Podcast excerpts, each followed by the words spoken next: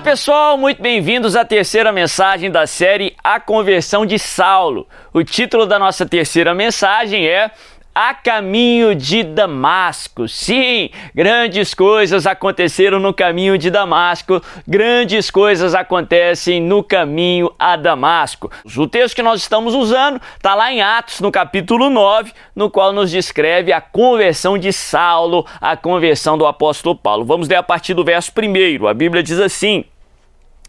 Enquanto isso, Saulo ainda respirava ameaças de morte contra os discípulos do Senhor dirigindo-se ao sumo sacerdote, pediu-lhes cartas para as sinagogas de Damasco, de maneira que, caso encontrasse ali homens ou mulheres que pertencessem ao caminho, pudessem levá-los presos para Jerusalém. Em sua viagem, quando se aproximava de Damasco, de repente brilhou ao seu redor uma luz vinda dos céus. Ele caiu por terra e ouviu uma voz que lhe dizia: Saulo, Saulo, por que você me persegue? Saulo perguntou: Quem és tu, Senhor? Ele respondeu: Eu sou Jesus, a quem você persegue. Levante-se, entre na cidade, alguém dirá a você o que você deve fazer.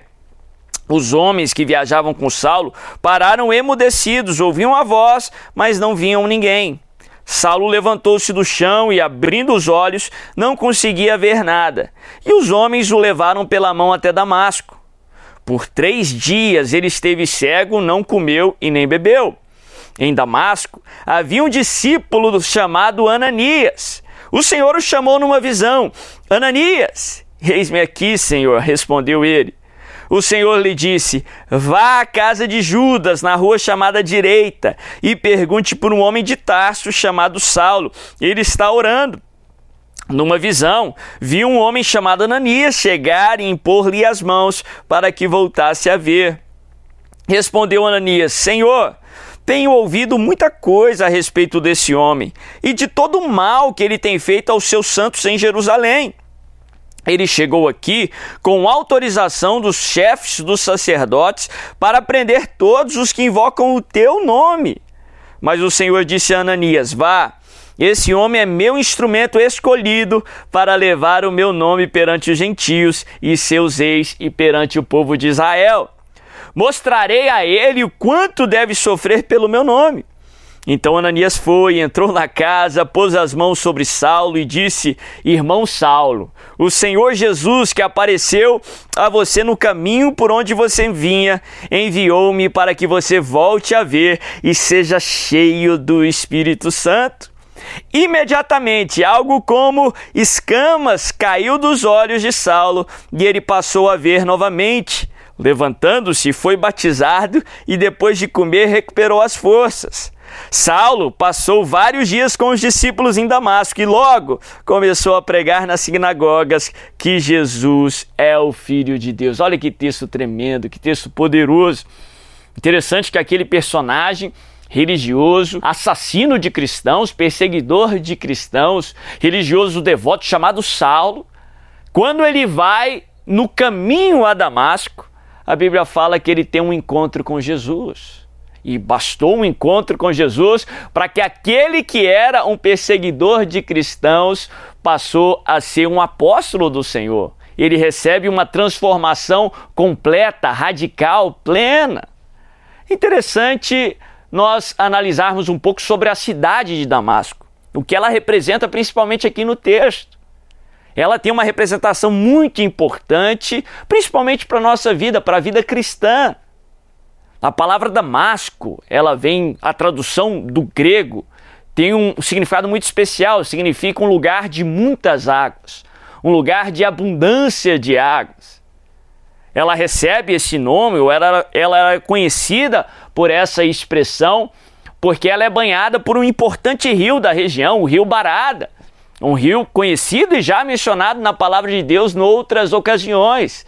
Se você se lembrar da história de Naamã, aquele importante general sírio, ele quando vai até Eliseu, Eliseu manda ele se banhar no Jordão e ele fica indignado. Ele diz: porventura o rio lá de Damasco, o rio Barada, não é melhor aqui do que esse rio Jordão aqui em Israel? Damasco, por ser banhada por esse rio, ela era conhecida naquela época por ser um oásis, literalmente ali no meio do deserto. Um lugar de frutos, um lugar de prosperidade, onde havia muito comércio. Um lugar reconhecido ali na região por ser literalmente um oásis no meio do deserto. Apesar de ser circundada por deserto, ali havia água, ali havia alimento, ali havia frutos. Interessante que esse lugar de abundância de águas, esse lugar onde havia águas, tem uma representação muito especial no contexto da palavra de Deus. Porque nós que temos o contexto do Novo Testamento nas nossas mentes, nós nos lembramos que água representa algo muito importante. Jesus, ele por algumas vezes, ele se comparou à água. Ele disse que ele é a água viva. Se nós bebermos dessa água, nós jamais teríamos sede. Nós podemos ir até ele e bebermos dessa água, porque a água é uma representação de Cristo Jesus. Foi a caminho ali aonde a presença do Senhor estava, a caminho de Cristo que até Saulo, um assassino, foi completamente transformado. Sim. Se uma pessoa precisa de transformação, essa pessoa precisa de Jesus. Se tem alguém na sua vida, se tem Saulos na sua vida que precisam urgentemente de transformação, você precisa levar essa pessoa a Cristo Jesus. Você precisa apresentar Cristo Jesus a essa pessoa. Se você quer ver um país ser transformado, o país não precisa de um partido político, não precisa de governante A ou B, o país precisa de Cristo Jesus. Deus. Bastou um encontro com Cristo Jesus que Saulo é completamente transformado. Basta um encontro com Jesus que um ente querido, uma pessoa que você ama, uma pessoa que você vê que precisa de transformação, basta um encontro com Cristo que aquela pessoa será completamente transformada. Saulo, perseguidor, assassino, se transforma num grande homem de Deus. A mulher samaritana se transforma num evangelista. Pedro se transforma num grande apóstolo, basta um encontro com Cristo e a sua vida é completamente mudada. Isso vale para você também. Se você precisa de transformação, se tem algo na tua vida que precisa ser mudado, você precisa do Senhor Jesus na tua vida. Você precisa se encontrar com Deus. Porque biblicamente todas as vezes que o ser humano se encontra com Deus, ele é transformado. Todas as vezes que você se encontrar com Deus, tua vida será transformada e transformada para melhor. Damasco também tem uma representação importante, outra representação importante. Damasco era o lugar onde havia cristãos. Paulo foi ali por causa dos cristãos, da comunidade, da comunhão dos santos que estava ali. Damasco também é uma representação não só do cabeça, Cristo Jesus, mas do seu corpo, da igreja. A Bíblia nos ensina que a igreja do Senhor, a comunhão dos santos, a congregação é o corpo de Cristo. Damasco também é uma figura do corpo de Cristo. Saulo, ele recebe uma ordem do Senhor para que ele entrasse na cidade, para que ele entrasse em Damasco. Alguém iria orar por ele. Através dessa oração ele seria curado. Ali ele foi discipulado, ali ele foi edificado e ali ele começou a cumprir o propósito de Deus para a sua vida, pregando o evangelho nas ruas de Damasco. Damasco é uma figura da igreja do Senhor. Foi a caminho de Damasco, a caminho da igreja, ali da representação da igreja do Senhor, que Saulo é transformado. Ah, aqui é uma ótima oportunidade para eu enfatizar esse princípio sobre a sua vida em nome de Jesus. A vida cristã não foi projetada para ser vivida sozinha. Deus não quer que você viva a vida cristã sozinho. Em outras palavras, não tem como servir a Cristo sem ser parte da igreja do Senhor.